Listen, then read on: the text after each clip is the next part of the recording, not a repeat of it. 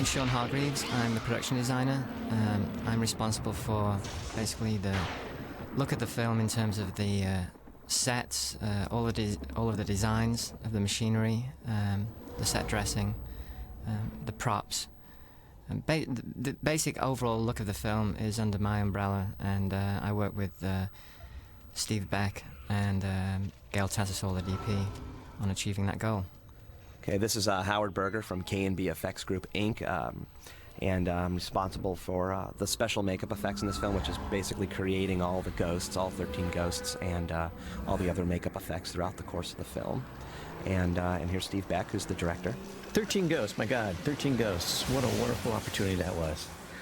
Lord, there's lots of different things to talk about with this project, lots of different images that I can conjure up in my mind that still sort of resonate through the uh, the molecules of the brain, as it were. But um, the interesting aspects of 13 Ghosts, God, fall, in, fall into so many different categories. The um, aspects of the house, the architecture, the actors within it, the cast members, what they were going through, and what their characters were emoting. The aspects of the ghosts and this time bomb that was down in the basement. God, there were so many things to reflect upon, so many issues that we could uh, look at in this sequence, um, there's only really one ghost. We introduced the first ghost, which is uh, we call the Breaker, which also known as the Juggernaut. It's played by this giant actor uh, from Canada. His name is John DeSantis, and um, Steve did a, a great job all the way around picking people that really fit the designs of the characters. We had did a, had done a bunch of design work uh, for the ghosts early on, and uh, kind of had the flavor of what Steve was looking for, and he went ahead and had somebody else do more artwork, and ended up casting a lot of the actors that were, were just perfect um, for for playing each of these uh, specific ghosts, as we'll see. But this first guy up is is uh, uh, the Breaker. Seems a little more appropriate. Feels like he's breathing down my neck, man. It is my professional opinion. We should get the hell out of here now. Noted.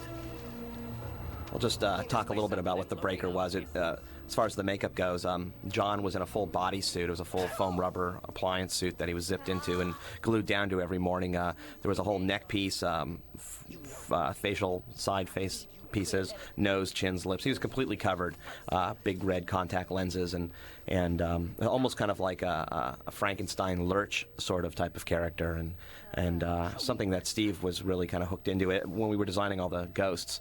He was very specific about having backstories, although none of this comes about in the film. It wasn't necessary to the storytelling, but um, Steve was real specific in trying to figure out why each of these ghosts are the way they are, and uh, that helped us design a lot of the uh, a lot of the looks and kind of understand where these ghosts had come from. And Breaker basically, this is his junkyard, and what he used to do when he was alive is. Um, pretty much help people off the side of the road, then completely kill them, strangle them, crush them, murder them, however he wanted to kill them. And um, he met his demise with a hail of gunfire, so there's giant bullet hits all over his body and his head and all that. And he pretty much died then and became a ghost haunting this, uh, you know, his, his former um, uh, junkyard. You know, Thirteen Ghosts is a, is a is a type of movie. In all honesty, it's it's a fantastic thrill ride. It's a it's a Halloween party on a roller coaster. That's all it truly is. It's you know it's escapist fare, and it's meant to get you know get you on the, the roller coaster as fast as possible, and hopefully you care about a few of the characters in the in the uh, uh, during the ride. And, then hang on for as as tight as possible for as long as possible, and we can give you a, a few frights in the middle of a just sort of a, a rollicking good time. How can you possibly justify what you're doing, Cyrus? It's out and out slavery. I'll give you this, Damon. You are persistent. And what about you, Kalina? Still These outfits were really great. The uh, these uh, ghost catcher outfits were basically just. Um, I think they were just transparent ponchos, mm-hmm. and, and, and, they, they taped on this uh, fine and reflective material on it. Just something simple like that, and it really, it looked great. Plagues for children. You'll never pull it off. Not without the right spells. That and a 13th ghost. 13th ghost? Get them out of my sight! We were um, uh, brought onto this project early on, and uh, we had, had handled the makeup effects in um, House on Haunted Hill, which Gil Adler and Joel Silver had produced as well, and, and handled all the makeup effects for that. And when that film ended, uh, the guys were happy with us, thank goodness. And uh, Gil had mentioned, you know, the next one's 13 Ghosts, so of course, that made our brains start ticking. Uh, as things moved along, um, you know, Gil called and said, "Okay, we're ready to do this." And we have this director, Steve Beck, and he's from ILM, and and uh, he's done a lot of great commercial stuff. I was familiar with a lot of his, his work, and um, went ahead and uh, you know read the script, broke things down, and then got a chance to meet with Steve, who was really really awesome, and uh, had a lot of magnificent ideas. But it was nice to, that the guys had you know kind of paid us back for the hard work and we had done on, House on Haunted Hill with uh, with this film. To a large degree, we kind of set out some basic parameters. There was a simple story written, and there was some character sketch works, you know, rather fantastic thoughts into a singular sort of production design, and that's I think what we uh, relied upon you so much, Sean, for doing that stuff. Yeah, Steve. Um, the glasses that you saw um, F. Murray Abraham uh, put on right there, he uh, they were they went through quite a few um, design shapes and sizes and and um, materials, and we found this company that uh, had like this double layered lens uh, thing going on that um, we liked, and we basically custom made them based on that, and uh, um, built in these lights on the, on either side. It just makes it look uh, pretty high tech.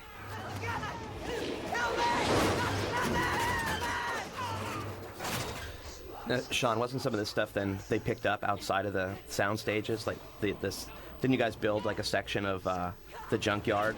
I remember one night, Yeah. like a couple nights, freezing our butts off in Vancouver. Yeah, yeah. Outside there was a few shots that we had to get, and we uh, built them on the outside of the, of the soundstage in a completely different location, and uh, yeah, but I could barely function with the cold. Yeah, I think we were like shooting the Kalina stuff. Yeah. And then this, and Steve was ping ponging back and forth, and it was just freezing. That it was right, right at, about a year ago. Yeah. This guy's massive, isn't he? This John DeSantis. Yeah, John's. Uh, I think he's just about seven foot, but the guy is just—he's just a monster. He's awesome guy, great guy, wonderful to work with. All the actors, all, all the Canadian uh, ghosts that we had, every single one of them was outstanding, better than people I've, I've worked with in the past. You know, and they were just into the character. They really endured um, the pain and agony they had to go through to uh, have these makeups on all day, and, and, and, and it really grew. Originally, we talked about, yeah, okay, you know, Breaker will work four or five days. Breaker ended up working like 18 days, 19 days. A lot of these guys did, and, and it was pretty intense, and they were always up for the task, and they did anything that was asked of them. And, uh, you know, I can't say enough good things about them. Cyrus, I hope you're happy you get your 12 now.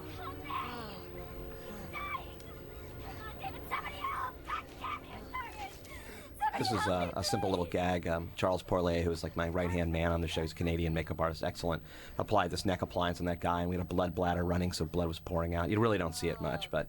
Um, and then you'll see something on, on F. Murray Abraham. Uh, has got a big piece of uh, metal or what have you shoved in his neck, which kills him. Again, just a simple appliance.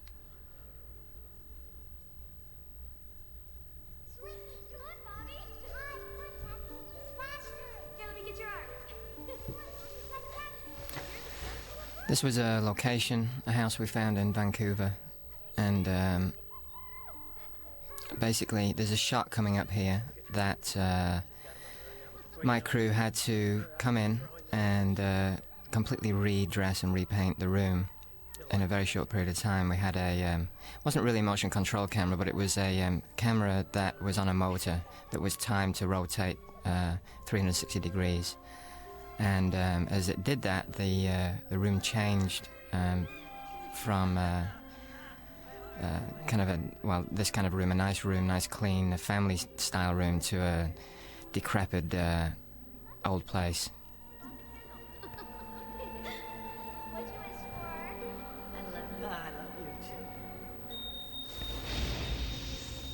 Amazing that you can actually uh, rent these places, and people, I mean, people will actually rent their houses out, and you can come in there and do all this stuff to them, and they'll they're okay with it. Did that place get trashed out at all? It was pretty pretty trashed after we, we worked Yeah. on it, but then of course you have to, you must return it back to its original splendor. Yeah. Oh, that's the best part right there. I like that. That's good. I've worked on shows where the houses have been completely trashed and then they just walk away, and Ah, I yeah. just feel horrible for people. Dan Glass, who's the visual effects supervisor on the show, is an awesome guy and uh, really, really uh, did a magnificent job and, and worked really closely with both myself and Sean this whole show.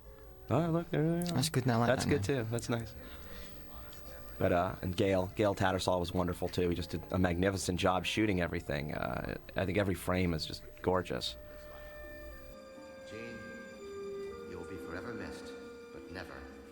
When we approached 13 Ghosts, one of the things I kept trying to reach for and go back for was this idea of, you know, what's at stake here? What's what's the crisis point? And to me, it was always the character of Arthur trying to come back from the death of his wife and reach into his own humanity to find a way to save his children.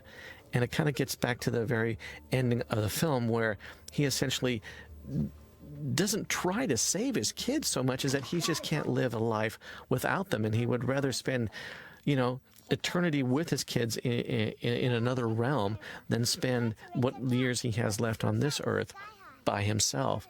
So we really wanted to go back to that issue of story constantly over and over again. And again, touch upon it as much as possible and make it as fun to watch as possible. Honey, find a healthier hobby. Me alone, you guys. I'm recording. Morning, everybody. Mm, some things. This again was uh, the same location just down the hall from uh, our previous shot, and it's uh, obviously a kitchen, and we repainted the walls and just redressed it. Um, Gale Tattersall, the DP, was really great. He has a really good eye, and uh, it's really helpful for a production designer to work with a DP that knows lighting. And look at that shot. Yeah, it's awesome. and uh, because he can really help the look of the film, um, the look of the, what the production designer does, and really enhance it. And you work side by side with the DP as a production designer, and uh, come up with these great images. Thank you, Maggie. I prefer the term bitch. See, sluts are girls with loose sex Hey, motives. ho, Mr. Edgar Allan Poe, did you do your homework? Is Mr. Peterson been talking? Ah! Damn it! Bobby, it's the third time. The other question, frankly, is do ghost stories scare me? Yeah, I mean, sure, ghost stories scare me. Why shouldn't they? I mean, they're about death, and we're all mortals here. You know about you and Sean Howard, but uh, you know, I personally, you know, am, am uh, you know, am very aware of my own mortality. Yes, I'm curious about the other side and what you know what lies there.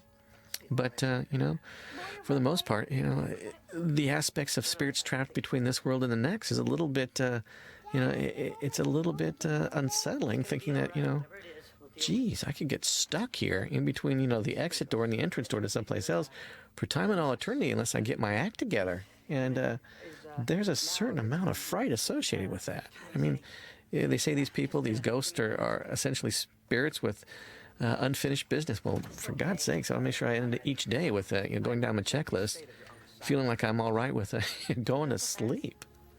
Uh, had. I, uh, only met him a couple of times as a kid. I think one of the most frightening tasks at hand when doing a project like this is is is the very first crack at the page that says fade up. Um, I mean, it, it, it has it's it's it's a journey. Uh, making these projects, you know, working in film is a journey for a person. Uh, for a director, that it, it's his journey to sort of tell a story his own way, and for him to sort of interpret how he sees this, the story being presented to his audience. When it comes to sort of you know approaching these kind of projects, for me in the in the future, um, some lasting thoughts that I've I've I've been you know reeling from is again this aspect of story and how it impacts the human condition. You know, if we go down the route of, of looking at some of the better films involved, um, again, one of my one of my favorites is always going to be The Sixth Sense, and I think Night told a very simple tale about a boy who could see, of course, dead people and cared about one ghost in particular to the point where that ghost didn't even realize that's what he was. But he responded so much to the human condition that we forgot we were watching a film about ghosts. We were watching a film about a little boy in peril, essentially. A little boy slipping down a dark, dark tunnel, and this man was reaching out his hand to grab him before he disappeared. Um, you keep wanting to go back to these these points of, of telling the human story. You know, if you can lace in the aspects of the supernatural, so be it. And if you can do it well, uh, more kudos to you, more compliments to you. It's it's tough to do because they do fight one another to a degree. Um, the human condition is about caring. It's about compassion. It's about sympathy. Uh, ghosts tend to be about death, being about you know apathy, about those we don't care about that are lost in you know in between these realms. And you have to kind of find a way of of of getting closure with both aspects of the uh, the story, uh, both with the ghosts and their needs, and trying to let them do and finish what they've always been wrestling with, been haunted by, and the same thing with the human beings in the human story. You want to basically allow the humans to get closures as well. You know, they're in there for a reason. We put human beings in stories because we can relate to them. And when you relate to them, basically, you are more engaged by the story, you're more reactive to it. You, you, you you feel more compelled to, to recommend it to other people to see because it would influence their lives and touch their hearts and souls as well. You really want to, you know, you really want to touch people's lives, you know. and if you can do it with death, you know, more power to you. Looks like things are starting to get better, right? Yeah.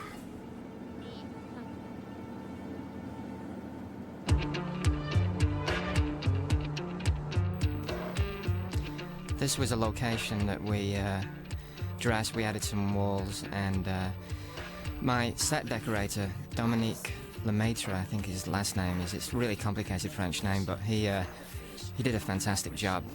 He's uh, he has a great. If you ever watch French films, you'll know that. Uh, I mean, they're, they're amazing decorators, and he, he has a really great touch, and uh, really helped with the, with these sets, with his with all the set dressing and lots of eye candy.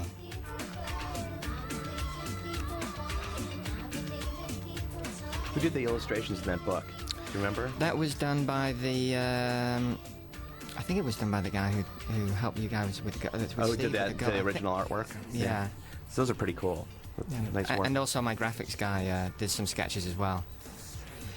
This is um, this is a park down from the studio. We'd looked all over the place and ended up finding a park literally half a mile away. And um, this shot here of the house, we basically just built the entrance, and uh, Dan and his team built the rest of the uh, house in CG. It's pretty convincing, I think. Mm-hmm. I've never seen anything like it. Cool! So futuristic.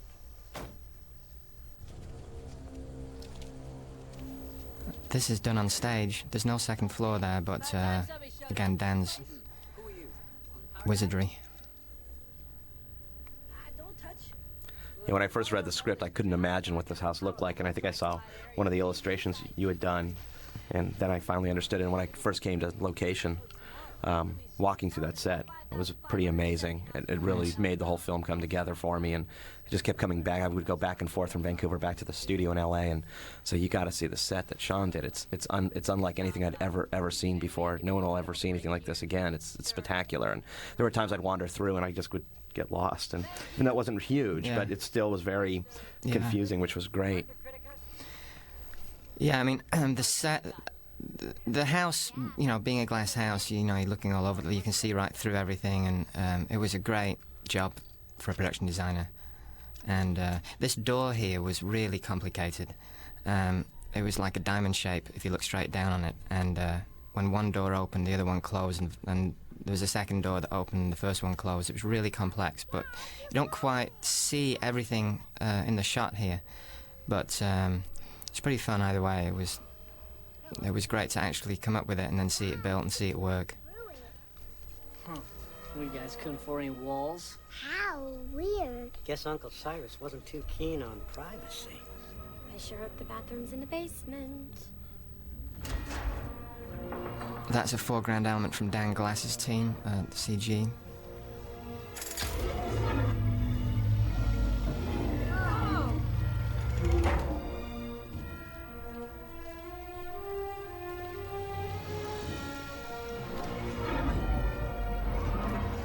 So when that closes, then this one opens.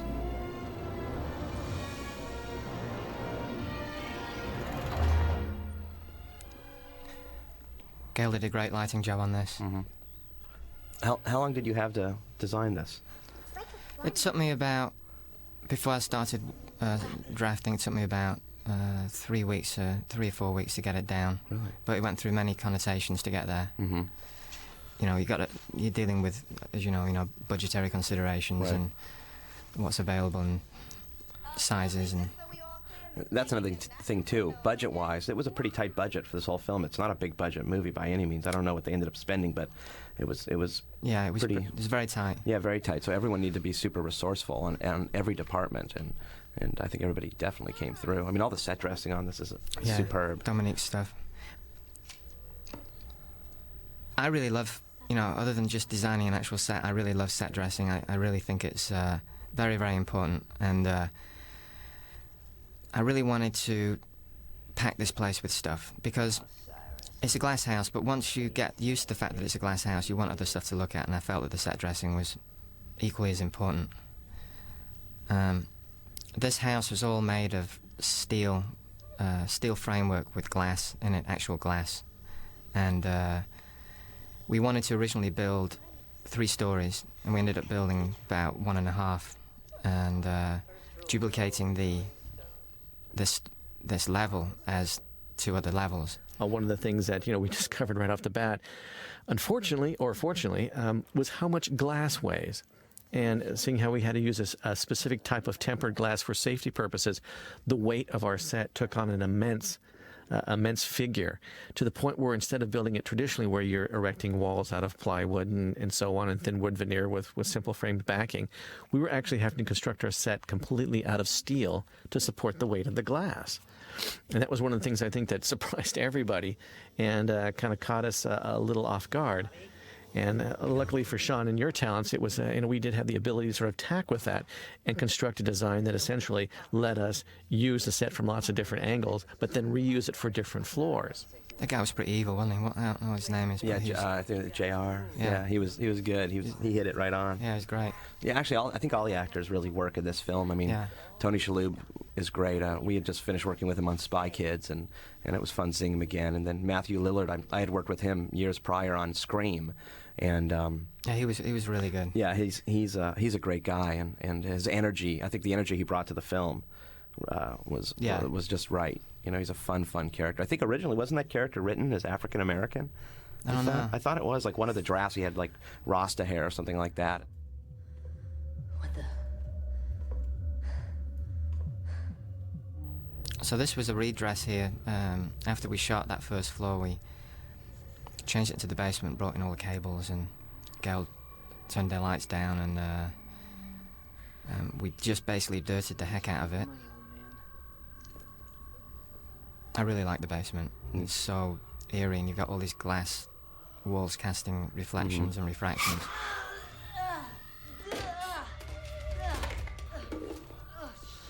We shot all the uh, all the stuff with the floor that you know pristine first, right? Then Right. we redressed it like midway. Was that? yeah, right? yeah. I just remember that day before they blew up everything. Yeah. Was that where the redressing then took place? Well, or- we blew it up three times. yeah. The floor is all glass block. Of course, I wanted to use real glass, but it's just way too expensive, and you can't use plexiglass because plexiglass scratches. So we used uh, my art director. Uh, Had two art directors, Tim Beach and Don McCauley, ordered. He, they couldn't find any more glass block. We got we basically ordered as much as we could we could get and ship in, and uh, the place is covered in glass block on the floor and ceiling. I think a lot of the stuff that we kind of searched for, Sean and I, and the reactions that we had to things were, were, were images that we found more in still form. You know, nightmarish still photographs that kind of pushed us into some of the more obscure realms that are found more or less in some of the, the music video clip world that we see today. Uh, stuff that is generated by Matthew Rolston, for example, or David Fincher's earlier work with uh, like Nine Inch Nails. I mean, a lot of what we try to do sort of echoes that sort of mentality. Uh, we wanted to get a, a nice cross section throughout time with these ghosts. We wanted to make sure that we could say that some of them came from as early as the 1600s, that stepped all the way through time through the 1800s, the early 1900s, into current and modern day. We wanted essentially a sort of a slice of Americana, if you will, to the point where we, we, we started with the Pilgrims. We got all the way through, uh, you know, Happy Days to a certain degree, to the point where we are kind of bouncing into ER with the, the death of uh, Jean Kriticos and everybody in between we felt time wise we had sort of covered which gave it you know gave us an interesting palette to watch our characters and uh, sort of embellish them and and also give i think costuming and again you know howard you know your group the ability to kind of really run with some of their designs.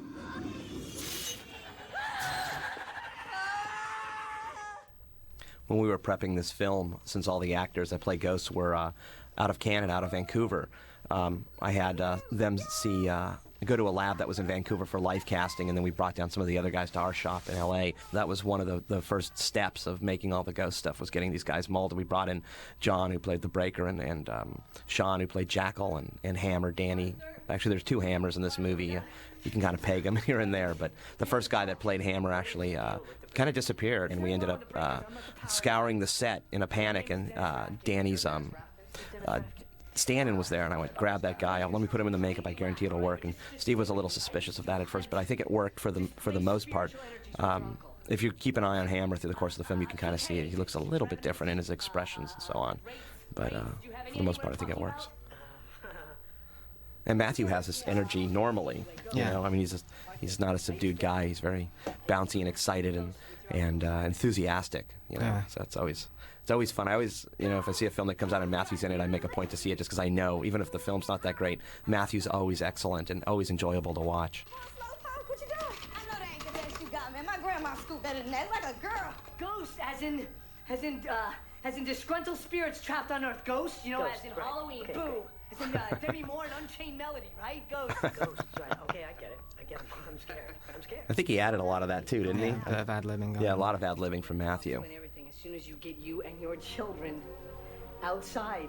It was taking you so long. I don't think scooting is your game, boy.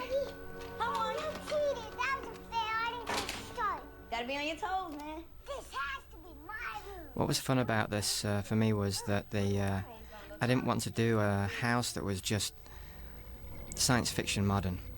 It's because it's with push buttons and things like that. I wanted things with wheels and cogs and gears and handles that you pull and push and uh, kind of an old-fashioned feel and uh, and also dress it with all of this furniture and stuff that the guy had collected around the world on his travels. And um, and it, it went together really well. I think people really responded to that. People relate to that. It's really hard to do a science fiction film because people have never seen it before, and um, it can they can come off as being cold. And I was afraid of that with this, and so I wanted to do with do something uh, a little bit more, not warmer, but something that people that, that people could relate to. Or more more familiar with. Yeah, exactly. It, it definitely works that way because the house, you know, being steel and glass is Yeah. cold, but yeah, the surroundings and dressing, you feel kind of homey about it. You feel Right. comfortable within the house. Yeah, It's kind of an interesting, you know, contrast. yeah. Big glass house. Grab your children. Do the same. Are you all right?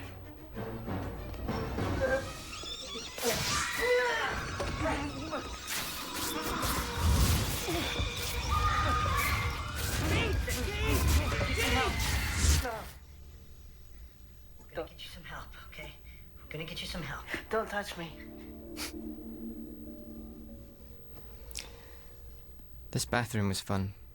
I've, I've always wanted to do a room made of completely of glass block, and uh, this is it's quite fun. This the guy that put the glass block in there was there for it seemed like weeks, just putting the block in there. But it was great uh, the way um, Gale had lit it. Is that an effect there? That I was going to say we hooked the tube, but no, I think that's really Matthew drooling. No, that, that bathroom scene, that was one of the first things up, too, wasn't it? Yeah. As I recall, because we, we had the uh, suicide girl in this. It was one of the first things.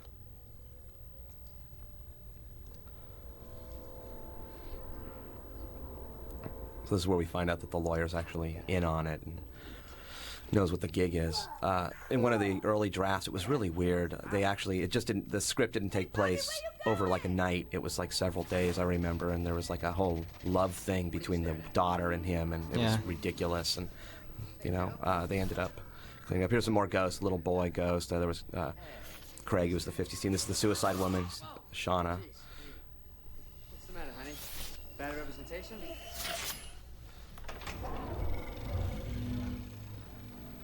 This foreground piece, of the rotating uh, clockwork mechanism, is all done by uh, Dan Glass's team. That wasn't actually there. It's all a CG element, and uh, pretty convincing, I think.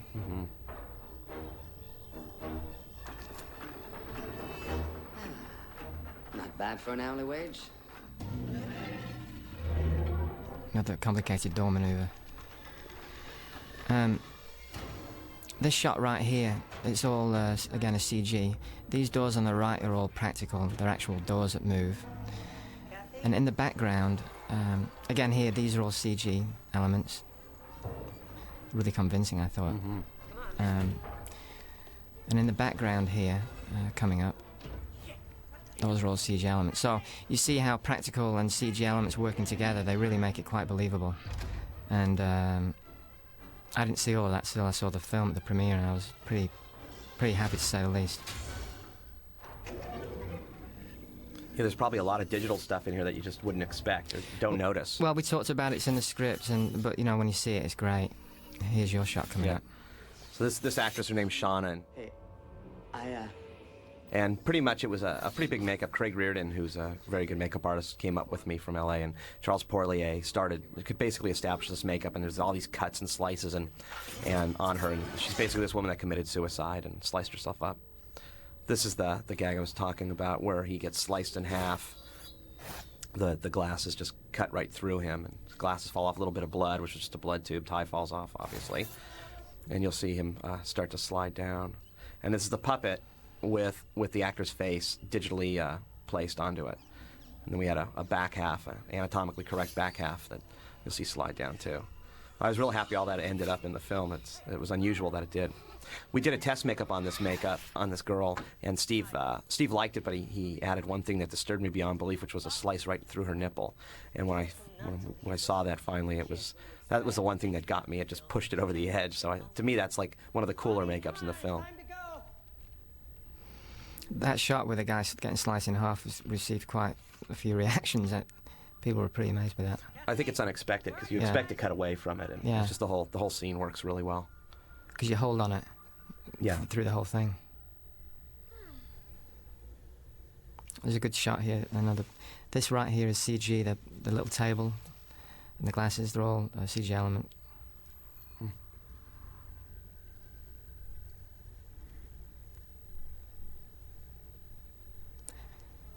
And we had to go in there and cu- and again uh, cover the place in blood and dirty it down.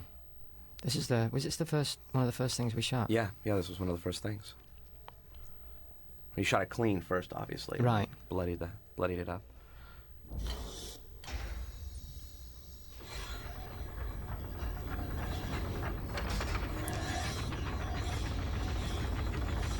And that's all computer as well. Yeah. that Dan and Ann Yeah. uh, handled.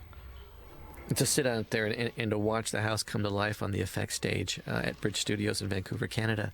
You know, if we were to time lapse it, it was almost as if we were building a skyscraper inside this the soundstage. Uh, and as I mentioned before, you know, and Sean, you can elaborate on this, but uh, you know, we had to lay the foundation almost in concrete, you know, and build it steel beam by steel beam until we erected essentially. Uh, a building that you could take outside and it would hold up in the weather. I mean, hell, it could hold up in a in a hurricane if necessary. This thing was so strong.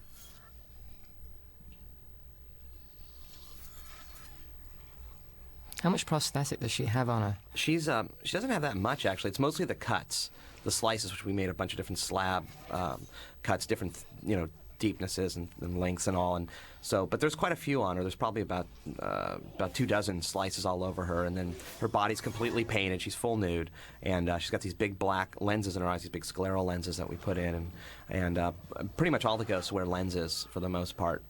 And uh, she, this is like one of the first things she'd ever done. Tell you the truth, I think like by day she's a paralegal or something, uh, and um, she did a great job. She put up with the whole nudity issue and and uh, you know let us make her up every day. Eventually, I switched makeup artists. I had, I t- had two women makeup artists, Monique and uh, and Leanne, applying it. I felt that would feel a little more comfortable.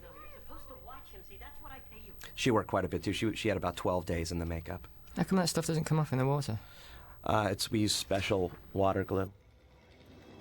Uh, it was a tough day. Completely submerged. Yeah, she is. It's submerged in that bloody water. So it was a hard touch-up day, but uh, it seemed to stick pretty well. It's a, we use Pax paint, which is an adhesive paint, um, all over her entire body for that day. Maggie, stop playing games. Bobby, I have something for you. We'll have lots of fun, Bobby. Don't come down. There's so many panels and sections in this house. My uh, one of my art directors, Tim Beach, kept track of all that, and he. I came in one day and he was just. He was comatose, and we had to just go to spend the morning and just go over where everything, every panel had to be tracked wherever it went, and because we con- we're constantly changing the house, and uh, Steve would say, "Okay, let's change this when we do this shot here," because we wanted the house to seem huge. When uh, it, it was big set, but it wasn't as big as you see it on the Okay, I'll find on on film, so we were constantly moving panels around. Um, you put somebody like you know Tony Shalhoub in the situation where he's running around a house trying to find a family that has vanished, um, being pursued half the time by a bunch of half-craved ghosts. Um, it doesn't happen too often in an actor's career that that comes across as transom, uh, nor does it, frankly, happen too often in real life. So as he concentrates on his uh, his his craft to make Arthur be become believable in that that sense of terms and in that environment and in that uh, in that theater, that sense of theater, you want to make sure everybody else is focused completely on what they have to do and they know what their jobs are. And that can only happen when the director has gotten as much information out to the departments as possible. So when it comes time to bring the actors on board, they know they have the director's complete attention.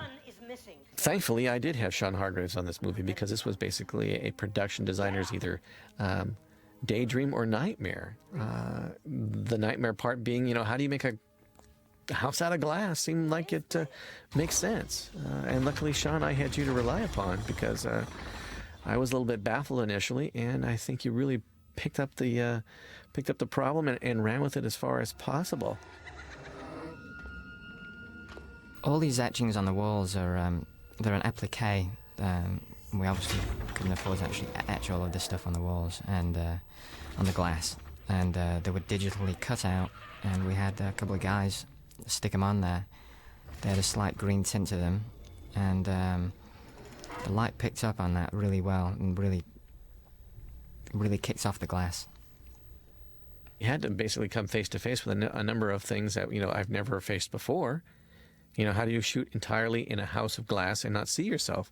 Just the reflection issues alone were confounding. I think they were our biggest concern initially. Um, quite honestly, they were also the biggest surprise because we didn't run into the problem very often. You have to basically be, you know, at a 90 degree angle straight onto the glass in order to see yourself. Go off a little left or right, and essentially you disappear from the reflection you know, knowing that we were having reflection problems also helped us anticipate how to essentially dress everyone. If you weren't in front of the camera, you were behind the camera and you were wearing black. So we had a bunch of people that looked like ninjas working on the camera crew. And we get into the glass house stuff regarding Gale, I mean, it took a long time to shoot in there, but I mean, every single setup was a different lighting situation. It wasn't just like light it and move away. You know, there was always reflections and everything, flares that Gale had to deal with, and, and production was tough on him, but I think he totally came through.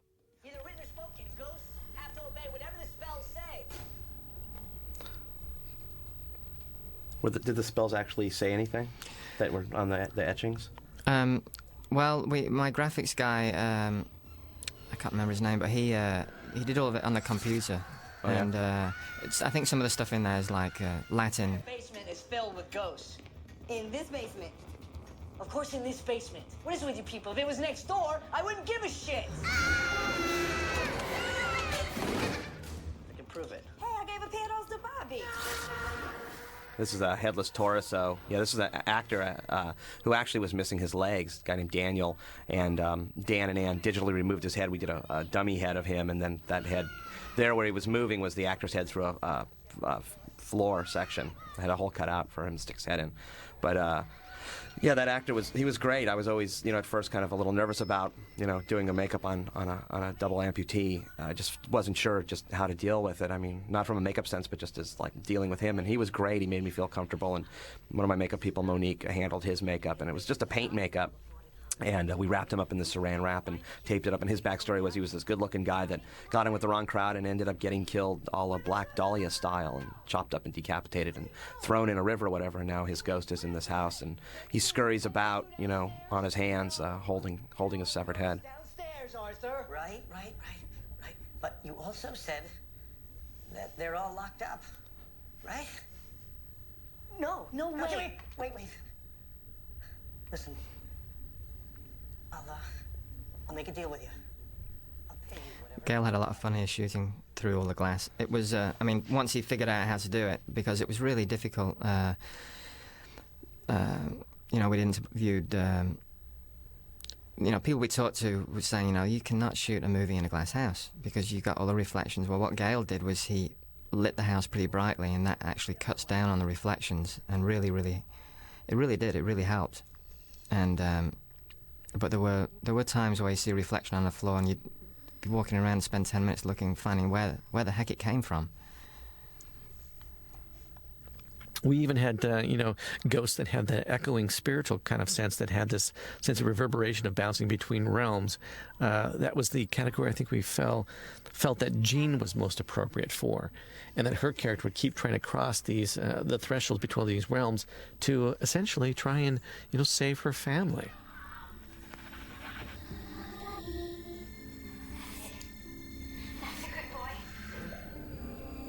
It's an actress named Catherine um, Anderson who uh, plays the mother and uh, a character named Jean, and she's a really great lady, really beautiful, and and uh, basically she died in this fire. She was Tony Shalhoub's wife and this little boy's mother, and she's in the house as well. So we did this gelatin, foam gelatin appliance on one side of her face. Um, I did this makeup and you know, glued it down and blended it off and painted it up, and and uh, there's a lot of detail in it. So we didn't want to cover it in blood. So it's like a what we call KY blood. It's KY jelly mixed with a little bit of blood to give it yet that red bloody tone, but still look moist and translucent. So she had to play in that uh, uh, several times. Not a lot. She was probably the least, you know, had to be in the makeup the least of all the ghosts.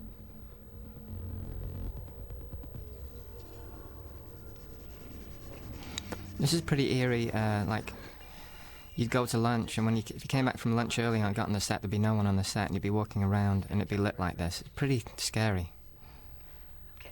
And you could also get lost because we were constantly moving walls around, and you'd turn a corner and wait, that wall wasn't there, and It's okay. It's okay. Just go in a straight line. Turn around. We'll meet back here in five. Five. but Matthew Lillard literally walks five feet to the left out of camera, and he's hit a wall there, but you think he's walking, you know, 100 yards.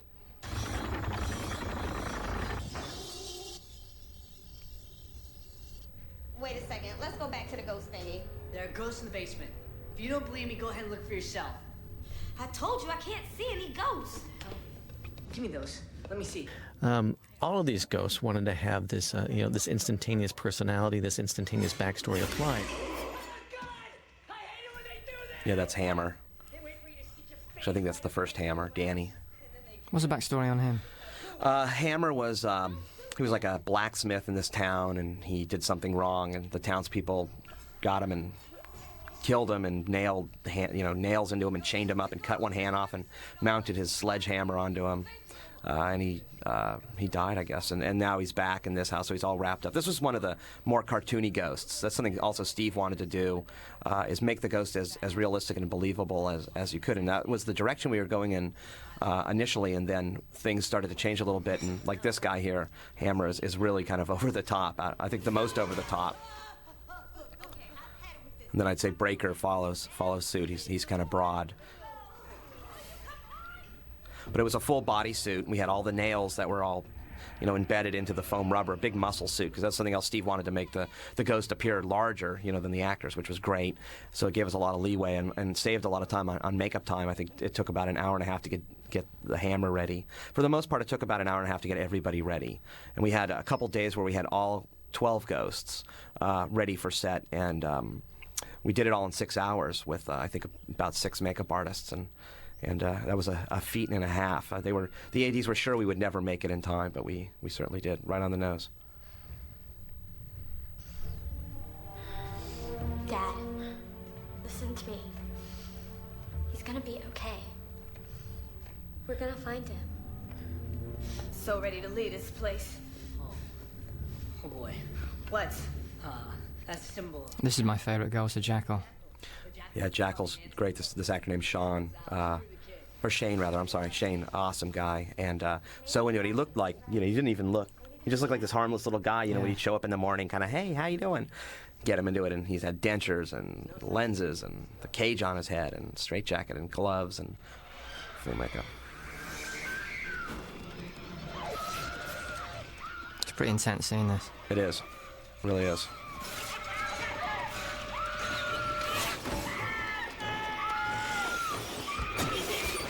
We also put like black mouth dye in all the ghosts' mouths. Well, all those scratches are digital. Dan Glass handled all that. What is it? Can't see it! Tell me where it is! Get him out!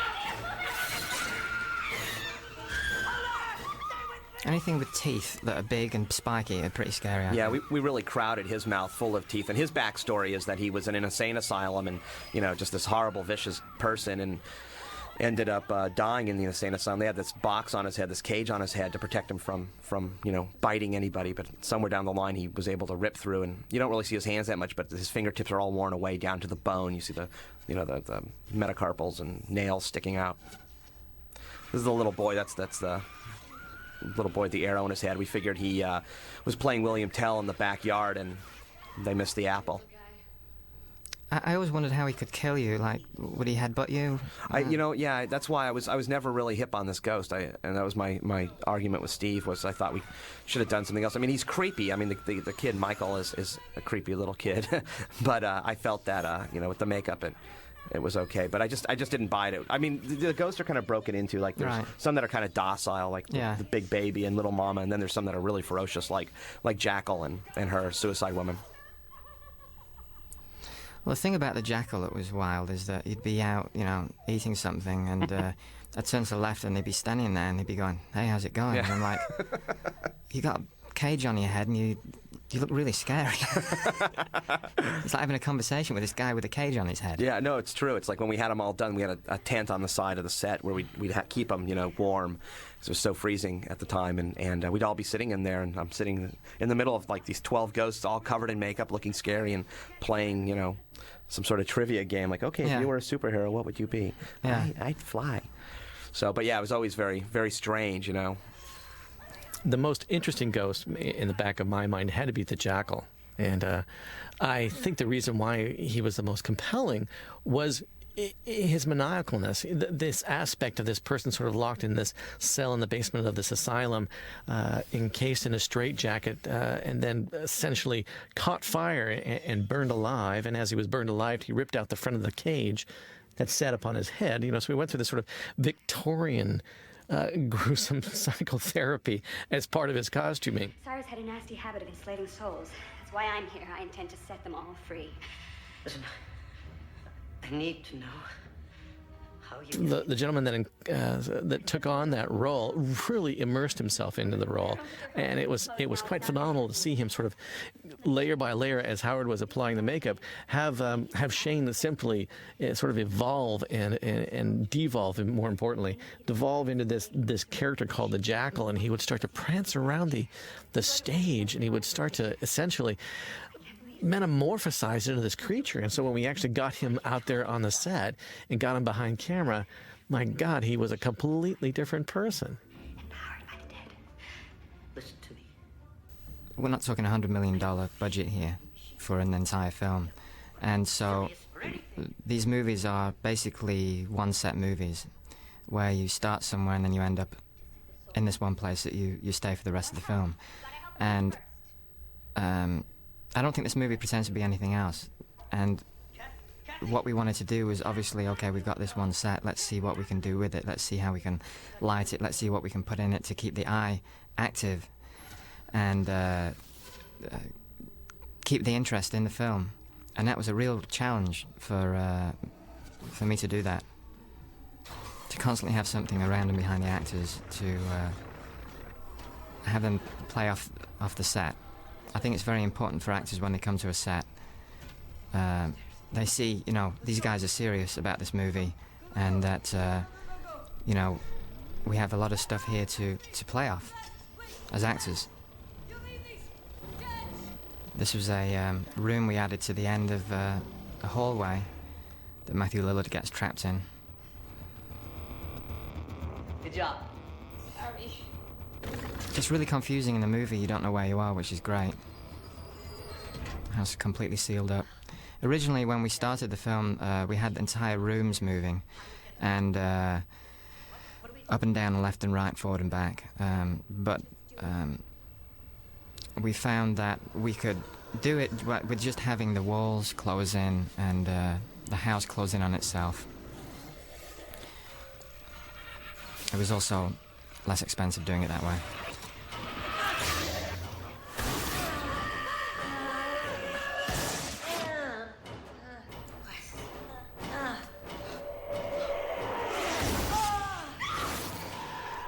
This is the uh, the '50s teen uh, guy named Craig played a really good guy. Good, he looks like Harry Potter actually when he's out of his makeup, S- s- hair and round glasses. And but anyhow, this was a, a big makeup. Uh, Craig's got a glove on. He's missing some of his fingers, and and uh, in the makeup that is, and a whole chest piece and face piece. And he was basically a kid that you know got wiped out somehow in some car accident, huge huge road rash, and ripped up uh, all his skin off of one side of his body and face, and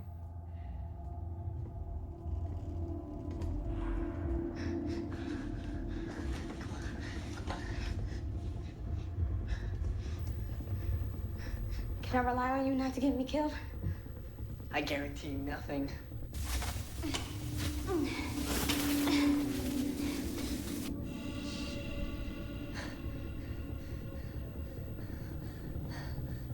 Those flares pretty much smoked up the set quite a bit, didn't they? yeah, yeah, pretty much. That was all Charlie from Yeah. B and B effects. Yeah. Those guys did a lot of work on this film. They did, They, yeah. they worked like dogs. They had they had a couple of guys that were just underneath the set the whole time, pulling cables and opening and closing doors, and it was so hot down there with the lights. Um, don't know how they did it.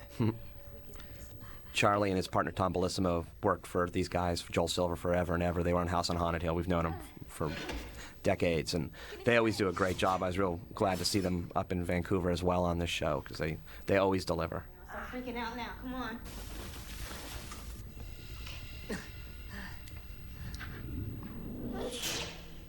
That's uh, Big Baby and Little Mama. This this was like a concept that came out like a week before we started shooting. They were different characters, but we kept brainstorming with Steve. What can we do with these guys? It just kind of we're not sure what what they're there for. What do they do? And ended up that basically the the big guy Ernst here, um, who's really that size, uh, is the little woman's uh, son, and she basically fed him to death, and he fell over on her and crushed her, and that's why they're uh, they're ghosts now.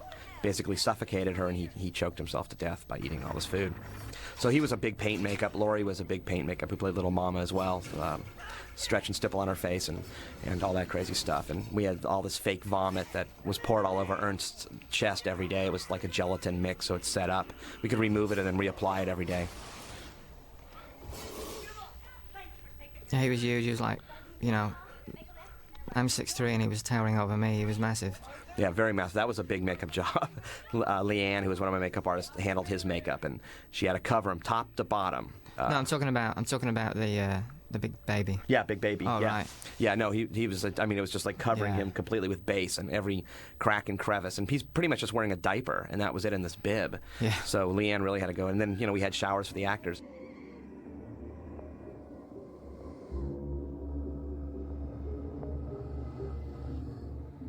But he, they, he was a great guy. He was really good natured about it. I mean, I would I wouldn't be that good natured about it. But they shaved the, his head and had a little tuft of hair, which they bleached blonde. Yeah. So he had to walk around like that for you know ten weeks. God, this is a great shot here. Just just roaming around the house.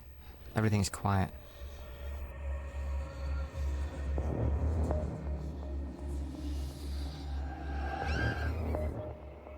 Uh, while we did end up in a lot of corridors, I mean, to a certain degree, we started calling this uh, we started calling this film 13 Hallways. Um, Shaw was able to construct enough space so a, a, a dolly could get down a hallway, a Steadicam operator could go down one flight of stairs, up and around, and look through various doors and windows and, and walls and see, you know, into the next layer below. I mean, he was quite ingenious about how he constructed the house and how he, you know, uh, gave us the ability to move through it.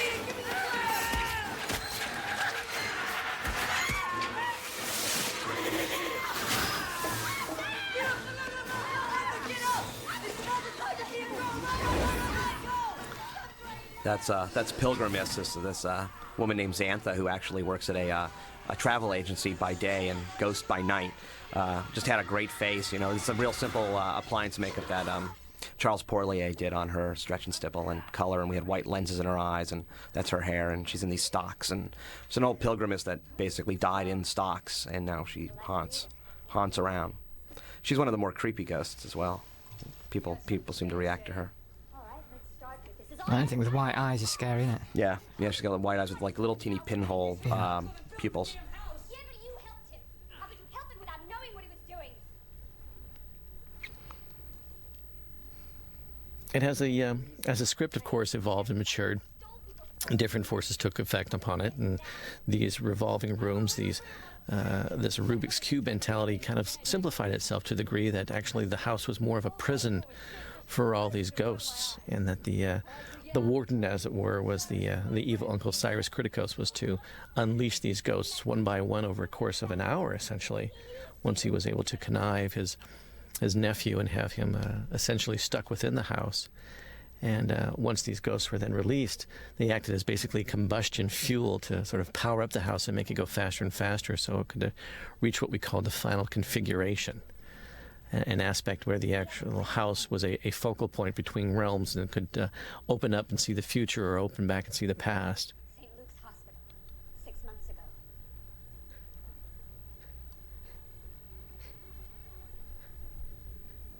I think in one of the uh, one of the first drafts as well. I don't I don't think Kalina was in it, but Maggie, who was the nanny played by Rah Digga, was actually the in on it, and she was the one that that you know was in cahoots with with F. Murray Abraham's character, and Yeah. that was crazy, ridiculous as well. This all works much much much better. God's name, why? Tell me why her. I don't know why. Cyrus handpicked them all, including your wife, when I figured out who you were. God, I've been trying to help you. You call this help? She's right. Is this all your goddamn fault? Son of a bitch! Arthur, you can save her. And your kids, too. Just listen to me and believe me. This house is not a house, it is a machine. It is a complete and faithful recreation of Basilius's design. According to this, there should be 12 This book that she's got right here um, was uh, They represent the Black Zodiac. um, designed and built um, from scratch. Uh, Dean Eilertson, my props guy, um, put this together. Um, all the illustrations for, were from um, a guy that Steve knows and uh, my graphics guy. And uh, basically, all the etchings on the walls of the house are from this book. And um, it was quite a piece of work. It was like a Leo, Leonardo da Vinci notebook. God knows what happens to that stuff. I was going to ask you if you kept it. Did No. you ever get it? No, I, I wanted the uh, the pendulum down in the basement once we destroyed everything, but I don't know who's got that. Mm. Did you keep anything from the show? I think I got a glass block. Did you? no, no, I think I got a, I got a little door panel from downstairs. Yeah. And here, the sign of Hell's Winter. The jackal. And the I think one of the most difficult jobs of a director to is to, um, you know, is to have the answers when people need the answers. once it engages, As I mentioned before, you know, you, you talk to different uh, actors or designers or costume people or dolly grips or cinematographer or the editor or the sound boom operator. Everybody has a pertinent question for the director. And what you try to do is answer those questions before you start filming so that there, there are less questions when it comes time to, uh, you know, get before camera. Uh, when the actors step forth and everybody needs to be focused and there needs to be, you know, a certain sincere level of engagement with the actors and they're trying to get into a position where they're taking a part, how unbelievable, making it believable. your uncle. Oh, great. Ah. So, how many? She was good, Beth Davidtz on the left. She was, uh, she's actually British. Her accent was pretty. I mean, you tell me her accent's pretty good, right? Oh yeah, yeah, no. Actually, she's, she's uh, South African. Oh, she is. Yeah, and uh, yeah, she's awesome. She was in Schindler's List, and, Right. and uh, actually one of the first things she did, I worked with her on Army of Darkness, which is a Sam Raimi film, and she played the the ingenue. Uh, but yeah, it's it's nice to see uh, how far she's come. She's very talented, and it was nice that she was in this film. And there's some good, you know, I mean, a fairly high caliber level Yeah. of uh, actors in this, for the most part, for a film that you you know normally wouldn't expect that. To essentially short circuit the system Uses the power. Life how? by leaping into the eye. And Arthur's supposed to take this leap? This room was uh, actually uh, the bedroom where she, um, uh, Shannon Elizabeth, um, had the bathroom and the bedroom, and um, we redressed it as this room. Took the bathroom away. You see this? There's gotta be a better way. I don't read Latin. Well, we can try the old-fashioned. Brian Shell, my uh, construction coordinator, and his team did a, a great job of putting this together. He was one of the very, very few pro- uh, c- c- construction coordinators that actually said yes to the project that I can that he could do it, and uh, it was a big, big challenge for him and for everyone involved. And uh, he did a great job. We basically destroyed the house three times, and I'm not gonna listen to this from you. Kalina is talking about suicide. Whatever I have to do to save my kid. It doesn't add up. It doesn't make any sense. There's gotta to be a uh, better way. try to keep the continuity of the, the ghosts as far as the design work goes. Once we locked in a, you know, concepts, two-dimensional concepts on paper, I, I had two like key artists on my crew at the shop, Norman Cabrera and Don Lanning, that sculpted everything. Uh, did a bunch of maquettes, which are small little sculpture studies that for Steve to look at and approve and email him back, photos back and forth.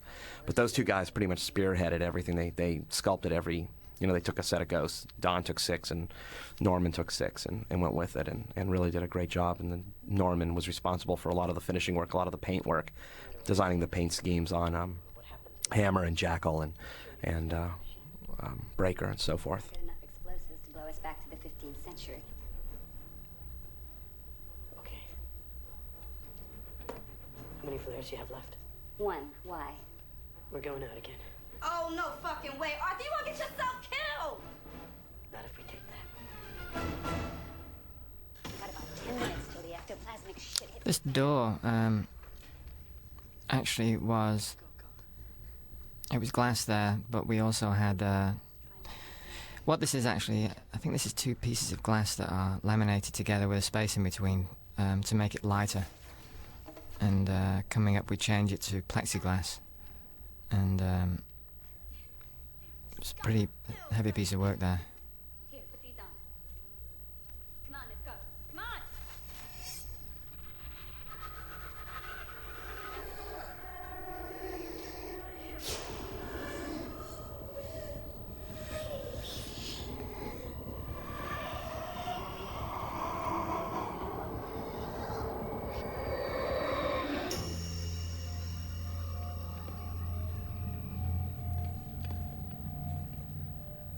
See the lamination right there, two edges. And when uh, when they get attacked coming up, you can actually see the There's no place the plexiglass There's no place uh, wobbling. Knock it off, Dennis. Just keep your eyes open. Sure as hell hope I don't bleed to death. that would suck. Rotate.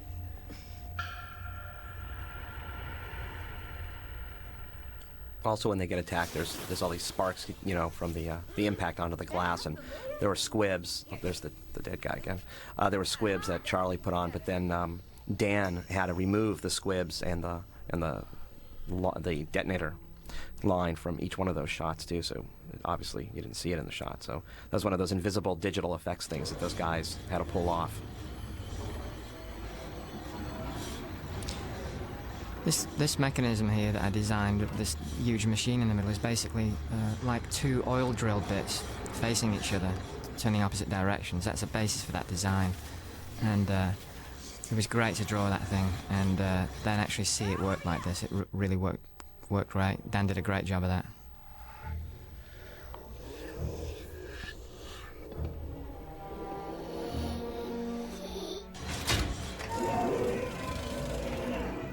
All the doors were operated by a, guy underneath the floor pulling uh, cables. I guess I'm somewhat of a constant worrier, which kind of is interesting because it makes me re-examine things over and over again. But it also makes me sort of finalize, you know, aspects of the story and the picture in my mind. You know, ideas about how the house moved, how that was critical to the movement to the machine in the basement, how we had to sort of make sure that editorially, you know, once the machine engaged, it engaged in such a fashion that made logical sense. Every 10 minutes, another ghost was let out, etc., etc. It had to make physical sense. It had to make sort of even linear sense to a certain degree.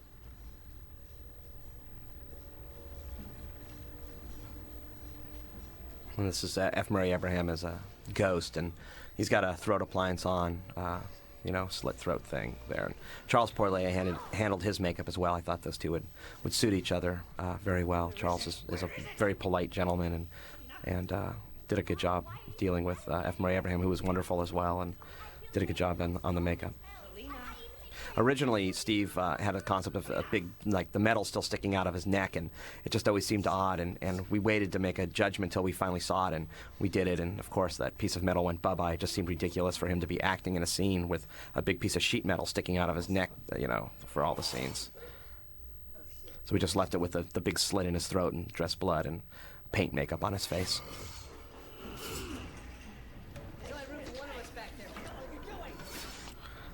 This is actually the second Hammer, uh, Herbert, who uh, was the stand-in who became Hammer. His eyes are a little different shape, and, and he, does this poochy thing with his, his lips all the time. That's, that's how you kind of tell the difference.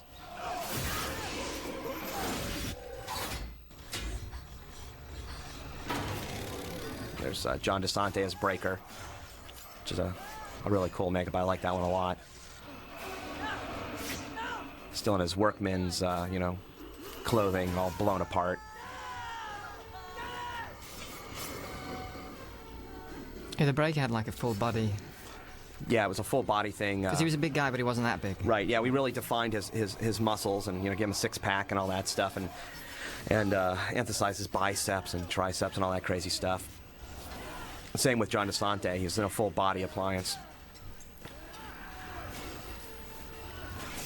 This here was like a combination, obviously, of shots of Matthew, and then we, we had just like a, some baloney dummy that you know was just foam and floppy dummy we used, and all kind of worked worked well.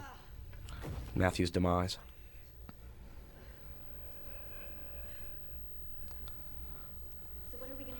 I think out of all the uh, actors they picked to play Ghost, John DeSantis, played Breaker, had the most experience. He had done a lot of stuff uh, prior to this, and uh, he was Lurch on the TV show, the Addams Family TV show, and he was well versed in, in, in how to perform in a makeup and suit, which is difficult at times. You need to overexpress your, your expressions, essentially, um, to make everything read through. But as time went on, they the guys learned how to perform quite well as ghosts and develop characters. You know, they just weren't wandering around. They, in their own minds, had their own individual um, characteristics.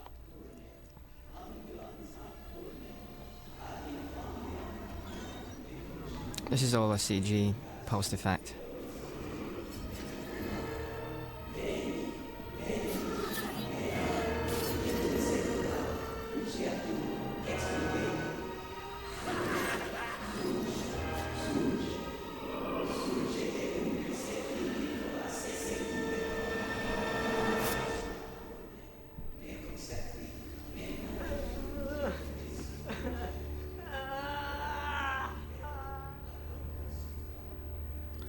This, this was torturous. It was after Catherine had been in the makeup for like 14 hours, and Steve's like, "Okay, I gotta do a close-up." And I was like, "Oh man, this is gonna look so crappy."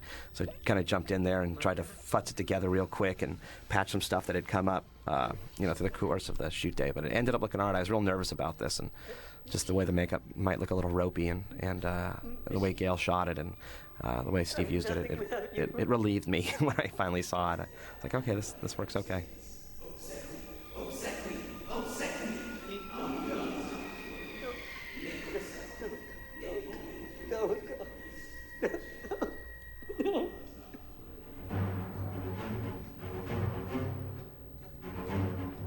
Always love those type of shots, starting Yeah. and creeping along, or, Yeah, or creeping. drifting. Yeah, I just I think those are awesome. I always always enjoy that.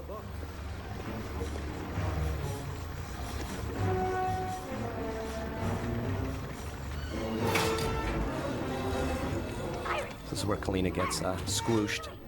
You just can't teach some people. I thought I told you. Built a couple different dummy versions of, of Embeth. This is one combined with squished and Ann and Dan digital uh, combined Embeth with the puppet. There was actually more to it as well. Uh, there's another side where we really squished it and had these heads that crushed in and brains squirted out and eyeballs popped and it was pretty gory. I, I had a feeling that would never make it in. Uh, it looked pretty good, but maybe it'll be on this DVD. Who knows? These rings at this point, of course, are all uh, post effect CG element. And uh, the actual rings are made of uh, real material. We try to use as many real materials as possible, so it's brass and copper, steel, different kinds of metals. Because fake metals never look like metal, they always look painted. You can't get the reflections correct, the light.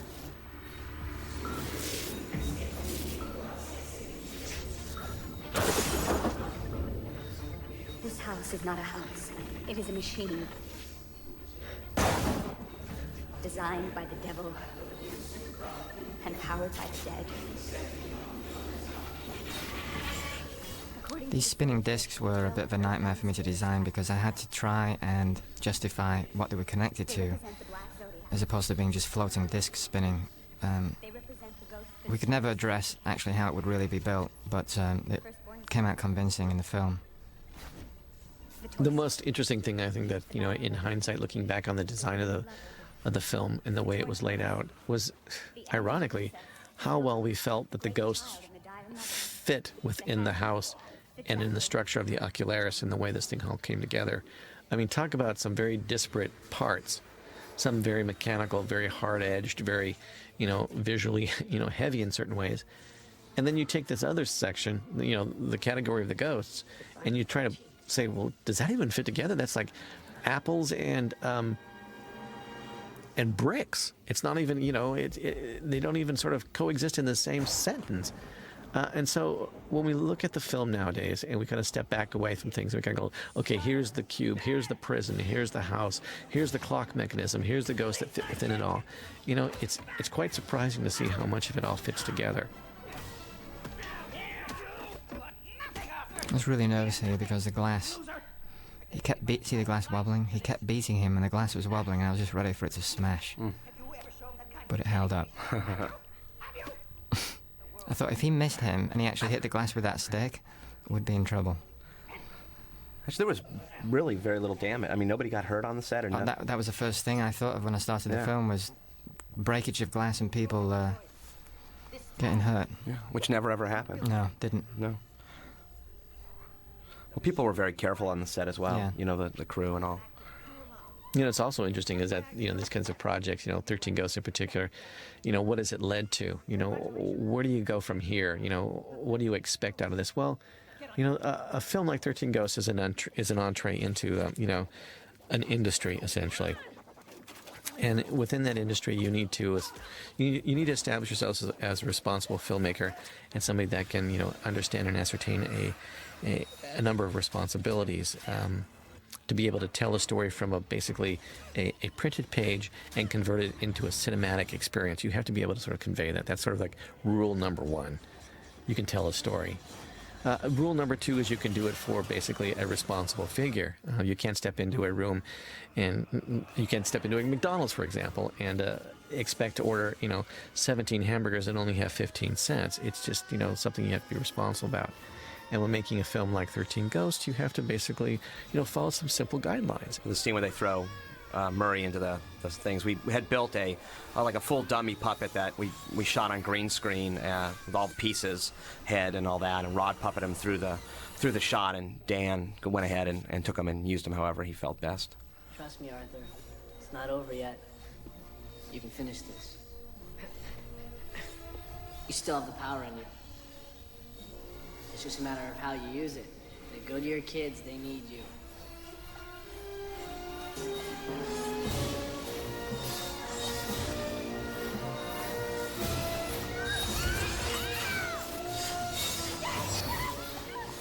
Basically, what he's looking at there is just a uh, there's a mirror that is spinning and lights hitting it almost like a disco ball, but it's not a ball, and that's how they get the strobing effect.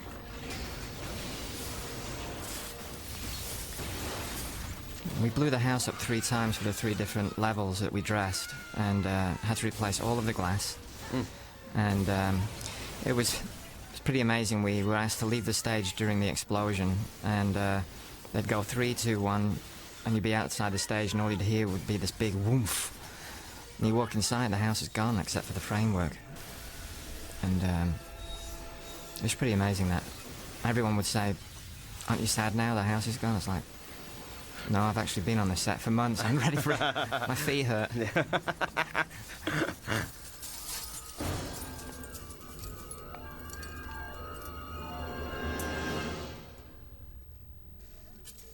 This is a shot we did uh, actually pickups in Vancouver uh, the day of the uh, attack on the United States. We were all in Vancouver shooting this. So it was kind of difficult, but we had a last. We were trying to figure out what what do the ghosts do? Where do they go? And they kind of just dissipate uh, into there. So we had each ghost come in and we remade them all up and had them walk across a green screen. And Dan and Ann went ahead and put them into that shot, which worked much better than what they initially had, which was almost like a Casper the Friendly Ghost ending in one of the first versions where they all are floating around, all happy, which was utterly ridiculous. This worked out, I thought, better. I figured the ghost just went into the world to, to haunt somewhere else. These broken rings here are all CG. And I think they added some stuff also, some bits of broken glass and machinery.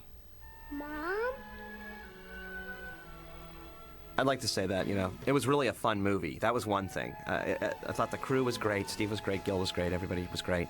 And it was a joy to work on this film, and, and that really is rare. I mean, KNB's been involved with almost 400 movies, and, and it's hard for me to think back and go, wow, I had a really great, great time on this, and it felt like I was really a part of the film, and, and, and this was definitely one of them. And, and uh, I really like the way the movie turned out. I'm proud of the work, and I enjoy the movie. I, I'm proud of the, the way the film turned out, and, and how all our stuff was used. So it was, it was a complete pleasure, and I wish I could do it again a lot sooner than, than how it probably will be. Yeah, I second that, um, that and uh, this was my first film uh, as a designer, and um, it was a great platform to jump off of as a designer into doing movies. I previously worked in commercials, and uh, it was uh, great to work with Steve, and um, and I really appreciate uh, the patience of Gil Adler and uh, Joel Silver and all all the team of people that uh, helped the vision come to the screen, and uh, I think it was pretty surprising for me to see this uh, at the premiere and to see everything come together. It was pretty wonderful. I think you know the uh, the industry at large, you know, regards this movie as a success, and they want to see you know more of it, more of its kind, and uh, maybe more of myself. So, you know, it has led to another film, albeit another ghost story, but it's a different type. It's it's of a different speed and of a different nature. It does sort of attend to similar um, concepts, that being ghosts, or but in our case with this next film, it's a it's more about what their influences are on us as opposed to our reactions to them.